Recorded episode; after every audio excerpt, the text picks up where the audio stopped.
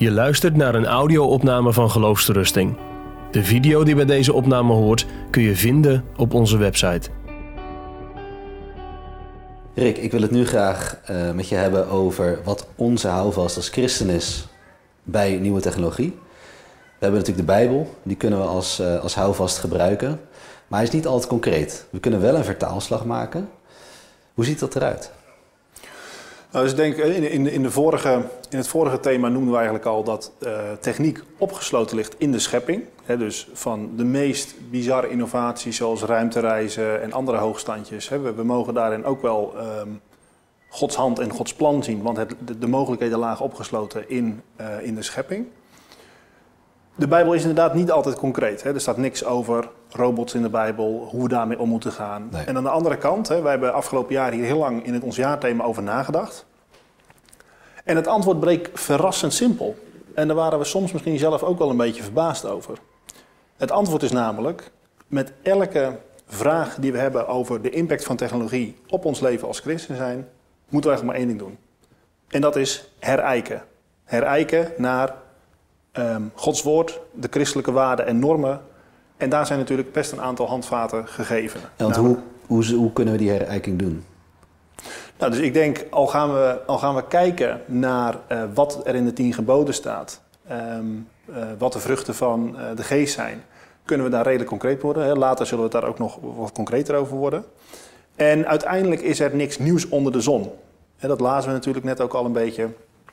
De mens is altijd aan het proberen om, door middel van de mogelijkheden die er zijn, om meer gelijk te worden aan God. Dat is natuurlijk ook een van de, een van de zaken die altijd tegen ons zal werken in het leven. Ja, ja. Um, aan het einde mogen we ook geloven hè, dat de mens wikt en God uh, beschikt. Uh, maar de vraag is natuurlijk op een gegeven moment ook: helpt het dan om als christen zijnde, hè, met de Bijbel, christelijke ethiek, met tien geboden vruchten, helpt het om als christen zijnde daarin uh, om keuzes te maken? Ja, helpt het om christen te zijn keuzes te maken? Ja, ik zou eigenlijk willen beginnen, nee, dat helpt niet. En waarom? En waarom? Ik denk dat, um, kijk, de duivel die wil ons bij God vandaan houden.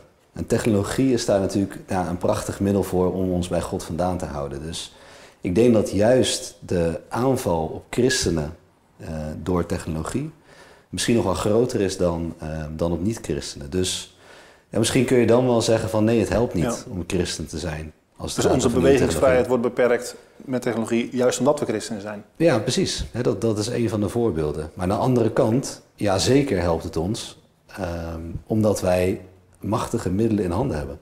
He, wij hebben de Bijbel gekregen. Je noemde net al tien geboden vruchten van de geest. En wij hebben ook het gebed gekregen. He, wij hebben een, een God die inderdaad alles bestuurt. Dus ja, het helpt wel degelijk inderdaad om, uh, om christen te zijn. En ja, misschien even ook als, um, als voorbeeld. Um, hoe kun je nou jezelf lief hebben als je alleen maar bezig bent op social media op zoek naar het perfecte plaatje? En dan ben je eigenlijk jezelf continu tekort aan het doen. En als je dus jezelf niet lief hebt, dan kun je dus ook je naaste niet lief hebben. Nee. En dan, ja, dan, dan verlies je ook de hele ja, verbinding met anderen. En dan, ja, dan kun je ook gewoon niet beantwoorden aan, uh, aan Gods doel daar. Dus, dus ja, eigenlijk tweeërlei, uh, tweeërlei antwoord daar zo. En dan kijken we naar, dit, dit zijn natuurlijk, uh, dit, dit, had natuurlijk, dit hadden meer mensen kunnen bedenken. Um, al maken we dat concreter, naast Bijbel, tien geboden, hoe zouden we concreet de vertaalslag kunnen maken naar hoe we daar, dan, hoe we daar daarmee om moeten gaan? Ja, professor Dauma die beschrijft eigenlijk vier manieren hoe we de Bijbel kunnen gebruiken.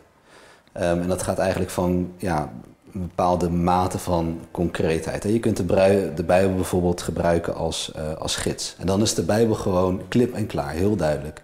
Je kunt de tien geboden ook echt als, als gids zijn, uh, zien. Um, maar ook de volgende, dan is het, wordt het al iets uh, minder concreet. Dan is het als wachter. En dan um, wil de Bijbel ons leren om dingen na te laten. Dus eigenlijk ja, ons behoeden voor bepaalde dingen. En dat zie je bijvoorbeeld uh, bij het volk van, uh, van Israël. Als ze gewaarschuwd worden door de profeten, als ze eigen gekozen wegen ingaan. Ja. En door die verhalen in de Bijbel kunnen we de, de Bijbel echt gebruiken als, als wachter. we kunnen de Bijbel ook bijvoorbeeld gebruiken als uh, richting aanwijzen. Dat het ons een bepaalde richting opstuurt. En is het niet zwart-wit, zeg maar. Het is niet ja, nee, mag wel, mag niet. Maar dan ja, kan het ons ja, een richting insturen. En vaak uh, zijn thema's als beschermwaardigheid van het leven, die vallen daaronder. Maar er staan natuurlijk ook heel veel verhalen in de Bijbel die we ook weer ja, kunnen gebruiken als, als inspiratie of misschien soms als richtlijn. Denk bijvoorbeeld aan, aan Daniel, als die tegen het gebod um, van de koning ingaat, dat je alleen maar alles aan die koning mag vragen. Ja. En Daniel gaat door, door drie keer per dag uh, op zijn knieën te gaan uh, bij een open venster om alles aan God te vragen. En dan kunnen we juist ook ja, inspiratie halen uit, uit dat verhaal. Dus dat zijn eigenlijk de vier ja, manieren hoe je de Bijbel um, ja, kunt gebruiken. Hè. Dus als gids, um, als wachter, richtingwijzer en als, uh, als voorbeeld. Hey Rick, nu we nou, die dingen eigenlijk benoemd hebben, kunnen we daar zo'n voorbeeld bij halen. Dus kunnen we dat eigenlijk eens een soort van toetsen of testen? Zeker. We hebben het al in een van de eerdere uh, thema's genoemd. Hè, dat technologie aan zich kun je niet goed of fout vinden. Hè? Want technologie is in die end natuurlijk ook, ook niet iets. Hè? Dus een, een kunstmatige intelligentie, dat is alleen, uh, kun je alleen beoordelen op basis van hè, intentie van bijvoorbeeld de maker, intentie van gebruiker en de toepassing die zij ermee voor ogen hebben. Dan laten we er eens uh, laten we starten met twee voorbeelden. Hè? Dus het voorbeeld van uh, deepfake. Dus de reden op basis van de Bijbel om dat niet te doen, hè, zou je kunnen zeggen, bijvoorbeeld laat de doden uh, dood zijn, gij zult geen valse getuigenis spreken. Dus degene die meewerkt aan een deepfake op basis van bijvoorbeeld overleden mensen, ja. dan zou ik dat afkeuren. Ja.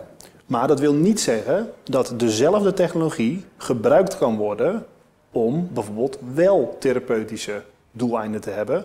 Om bijvoorbeeld dat met, met, met levende mensen te doen. ik kan me best voorstellen dat er een kracht zit. Dat er een, een scenario wordt bedacht waarin mensen zichzelf letterlijk in de spiegel zien. En dan hele andere dingen tegen zichzelf zeggen. En dat dat een, bepaalde uitkomst heeft. Een andere, we noemden net al even, de Bijbel is geen richtlijn voor bijvoorbeeld robots in de Bijbel. Uh, in de zorg is bijvoorbeeld nu echt een trend uh, waarin uh, digitale technologie ook het leven van de verzorgers makkelijker maakt. Ja. Monitoren van, van patiënten. Ja. Zorg, zorgrobots. Ja, zorgrobots. Ja. En dan kun je natuurlijk zeggen van nou fijn hè, de, de tekorten binnen de zorg kunnen opgelost worden. Um, maar er zit natuurlijk ook een, een catch aan. Hè. Dus op het moment dat een zorgrobot wellicht het, het, het maatje lijkt te worden van degene die die verzorgt. Dan zou je ook kunnen zeggen, juist wat mensen nodig hebben, is liefde, genegenheid, geborgenheid. Nou, laat dat nou net zijn wat technologie eigenlijk niet biedt. Dus qua functioneel mensen uit bed halen, uh, al dat soort praktische zaken kunnen ze ontzettend uh, nuttig zijn. Maar dat wil natuurlijk niet zeggen dat al ligt jouw uh, oma in het ziekenhuis, dat je denkt van nou, ze hebben een robot en die geeft ze maar een knuffel. En jouw geborgenheid en genegenheid is, toch, is daar niet. Toch wordt dat wel door die mensen zo ervaren. Ja, dus, ja, maar wat, je had het net over de waardigheid van het ongeboren leven. Dan zou ik het nu over de waardigheid van het van überhaupt het leven willen hebben.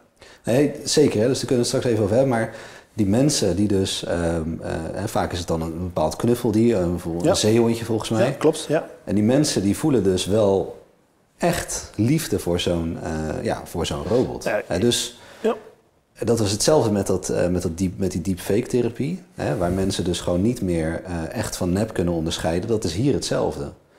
Um, maar wel helemaal eens dat het gevaar natuurlijk op de loer ligt.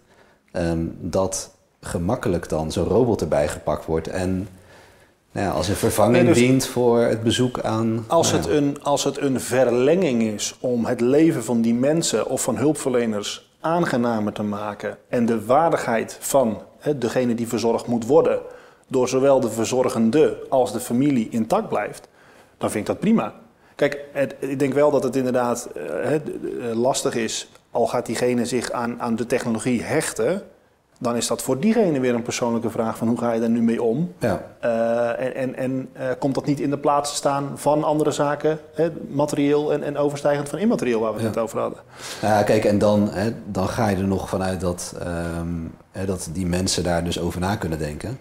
Ja, want vaak zie je dat, um, hè, dat ook bij demente mensen wordt gebruikt. En die, ja. Ja, die kunnen ook heel dat onderscheid niet meer maken. Nee, dat dus dan, dan ligt echt de verantwoordelijkheid aan uh, nou, onze kant, om het zo maar even te zeggen. Ja. Om er inderdaad op een goede, goede manier mee, mee om te gaan. Maar goed, laten we, dus dat waren twee voorbeelden over deepfake, hoe je dat dus niet zou moeten gebruiken en dat er dus wel therapeutische mogelijkheden waren. en over zorgrobots, hè, zorgrobots niet meer functioneel zijn mensen uit bed halen, maar ook zorgrobots zoals zo'n zeehondje wat meer als een knuffel qua nabijheid gezien wordt. Kun jij nu nog eens over twee uh, praktische zaken iets noemen als um, sociale media? Hoe kun je dat nou toetsen aan de Bijbel? Maar ook zoiets als um, uh, drones, zeg maar. Hè? Die hebben ja. natuurlijk ook meerdere toepassingen. Je hebt aan de ene kant de, de killer drones en aan de andere kant degene waar je foto's mee maakt. Ja. Kun je daar iets nee, over zeker. Kijk, en dan heb je, die kanttekening maakte je net ook al. Je kunt niet zeggen dat een drone goed of fout is. Het zit inderdaad echt in de toepassing en, en hoe dat die daar dus voor gebruikt wordt. Um, kijk, er zijn natuurlijk verhalen bekend van um, uh, soldaten die in de Nevada-woestijn in een bunker zitten, een drone besturen in Afghanistan um, en via die drone mensen om het leven brengen. En dus ook totaal uh, ontkoppeld zijn van de realiteit. Um, die gaan s'avonds gewoon terug naar huis en, ze weten totaal niet wat de impact is geweest. Nou, ze krijgen gewoon een order to kill. Ja. Ze voeren dat uit he, met middel van die technologie. Ja, en dat, dat, dat kun je natuurlijk echt wel uh, ook afwijzen op, uh, op grond van de Bijbel. Um, maar aan de andere kant kun je technologie ook juist weer, of die drones ook juist weer inzetten om hè, die aarde letterlijk te beplanten. Um, er zijn ook verhalen dat drones worden gebruikt uh, in grote ontboste gebieden. Waar mensen ook moeilijk bij komen uh, om daar zaadjes uh, te planten. En hetzelfde geldt natuurlijk voor medicijnen rondbrengen op moeilijk bereikbare plaatsen. Um, en dan kun je zeggen van nou, het, het helpt echt om, om die technologie in te zetten. Ja, en social media, daar kom je toch al heel snel ook bij, ga je zult niet begeren. Ja, alles op social media is juist bedoeld om jou begeerig te maken of op andermans leven. He, we zitten nu weer in de vakantietijd, dus iedereen is zijn vakantie, je foto's aan het posten. En de ene heeft het nog ogenschijnlijk beter naar zijn zin dan de ander. En overal schijnt het zonnetje. En in jouw achtertuintje regent het. En uh, ja, hè, jij kan niet op vakantie. Het gras bleek toch groener bij de buren? Ja, het gras is zeker dan groener bij de buren of in een ander land. Um, dus dat ligt daar heel erg, uh, ligt ja. heel erg op de loer. Moet je het dan niet gebruiken? Nee, dat ook niet per se. He, dus het is, het is nooit zwart-wit. Je moet dan altijd bij, uh, bij jezelf uh, te raden gaan. Um, ja, dus ik denk dat we dan afsluitend van, hè, van dit thema, maar misschien ook de, de, de bredere filmserie kunnen zeggen. Technologie is overal om ons heen. Technologie is niet af te serveren op basis van hè, de technologie zelf, maar vooral op de toepassing van de technologie. Waarvoor wordt het voor gebruikt? Door wie en met welke intentie? We hebben ook nagedacht over wat belangrijke sturingen zijn waar we onze informatie kunnen ophalen. We hebben het gehad over de Bijbel, we hebben het gehad over de tien, of, eh, over de tien geboden, over de vruchten van de geest. En je noemde ook al zaken als gids, als richtwijzer. Belangrijkste is en hè, laten we daar de aankomende tijd ook druk mee zijn om ons continu te herijken. Wat doen wij met ons leven tot eer van God? En dat zou ook de reden moeten zijn hè, hoe wij met technologie om moeten gaan. Zeker. Dus uh, laten we de aankomende tijd met elkaar meer het gesprek voeren. Meer bezinnen op thema's als wat is de impact van technologie hè, op, op bijvoorbeeld sociale media met overheden die heel machtig worden. Maar laten we altijd herijken op de Bijbel en Gods wil. Je luistert naar een podcast van Geloofsterusting. Wil je meer luisteren, lezen of bekijken? Steun dan ons werk en ga naar de website geloofsterusting.nl.